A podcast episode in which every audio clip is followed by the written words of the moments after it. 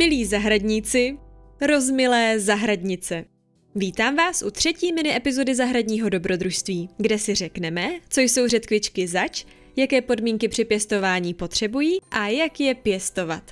Mrkneme se také na druhy ředkviček jako tipy na to, jaké zajímavé ředkvičky rozličných tvarů, velikostí, barev i chutí si letos můžeme ze své zahrady přinést do naší kuchyně. Co je tedy ředkvička zač? Každý ví, jak ředkvičky nebo ředkve vypadají. Mají různě veliké, dlouhé i barevné kořeny, pro které je pěstujeme.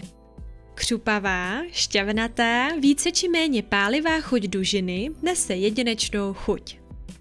Rostlina se jmenuje ředkvička setá, latinsky Raphanus sativus. Ředkev setá pojme několik poddruhů.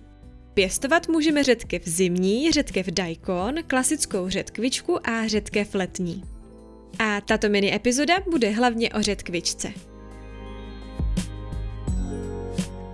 Ředkvička je dlouho pěstovanou zeleninou a má se za to, že její domovinou je Čína a Japonsko. K nám se ředkvička dostala přes starověký Egypt a Řecko. Podoby ředkvičky se od té doby docela proměnily. Zatímco původně byly ředkvičky spíše větší a delší, dneska je běžně pěstujeme do kulatých a drobných tvarů. Takové jsou ředkvičky až posledních několik století. I když je každý druh ředkve trochu jiný, mnoho mají společného.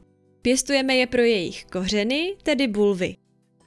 Listy mladých ředkviček jsou také dobré, můžeme z nich třeba připravit pesto nebo je nakrájet do salátu. Tedy pokud nám nevadí, že jsou lehounce chlupaté. Donedávna jsem neměla ponětí, co dalšího ředkvička ještě umí. Za poodhalení tohoto tajemství děkuji Kateřině z herbáře.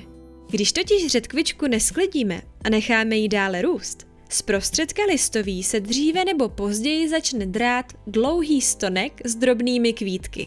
V tu chvíli už kořen ředkvičky přestane být dobrý a hořkne. Květ však přislíbí další úrodu. Když se květy rozvíjí a hmyz je opiluje, ředkvička začne na jejich místě tvořit plody. Plody jsou podobné hrášku anebo drobným druhům fazole, které pěstujeme pro jejich lusky. Jedná se o lusk naplněný několika kuličkami, tedy semínky ředkvičky. Ano, tak odtud se berou semínka ředkvičky. Plody je možné ještě mladé sbírat, ale chce na másle osmažit. Chutnají jak jinak než po ředkvičkách a po hrášku.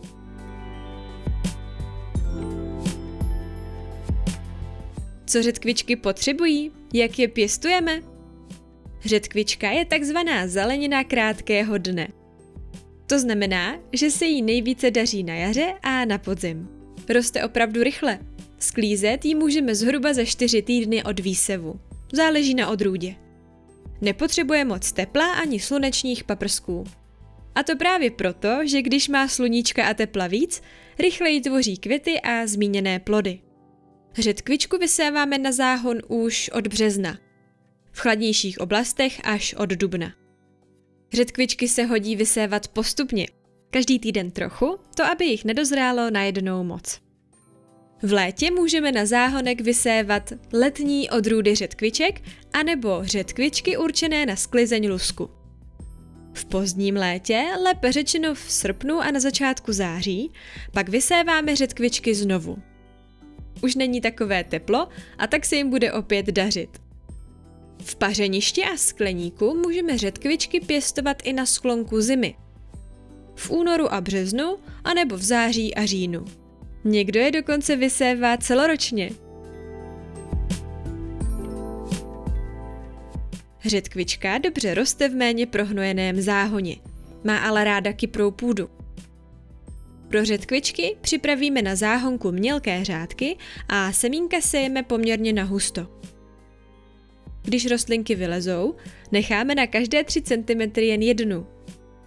Rostlinky samozřejmě nevyhazujeme. Přidáme je do polévky anebo do salátu. Sníst je můžeme celé, takže nic nepřijde na zmar. Nebo je samozřejmě možné ředkvičky vysévat do smíšených kultur. V jednom řádku se jim bude dařit smrklí a koprem. V polikultuře jim to šlape s mrkví, petrželí, salátem, koprem, rukolou a špenátem. V průběhu růstu je potřeba ředkvičkám zajistit dost vláhy. Aby ředkvičky nepraskaly a tolik nepálily, potřebují vodu pravidelně. Určitě tedy sledujte, zda je záhon vlhký a pokud neprší, ředkvičky zalévejte. Ředkvičky je možné pěstovat i na balkoně, nepotřebují moc prostoru ani živin a také dokáží uživit i truhlíky nebo květináče. V průběhu růstu nepotřebují ředkvičky přihnožovat. Napadnout je však mohou škůdci, kteří se zakousnou do listů nebo bulviček. Ředkvičky je tedy dobré sklízet pravidelně. Z ředkvičkových semínek však můžeme pěstovat také klíčky anebo mikrozeleninu. Tipy jak na to najdete v bonusových materiálech na platformě Hero Hero, které si můžete předplatit za 4 € měsíčně a zároveň tak podpořit vznik podcastu. Předplatné můžete kdykoliv zrušit. A co zajímavé druhy ředkviček? Představte si, že nemusíte pěstovat jen ředkvičky kulaté a růžové, jaké známe z obchodu. Růžové ředkvičky najdete v různých tvarech. Jak kulaté, tak podlouhlé a špičaté a dlouhé jako mrkev, anebo nadité a na konci zakulacené, které vypadají jako malý páreček.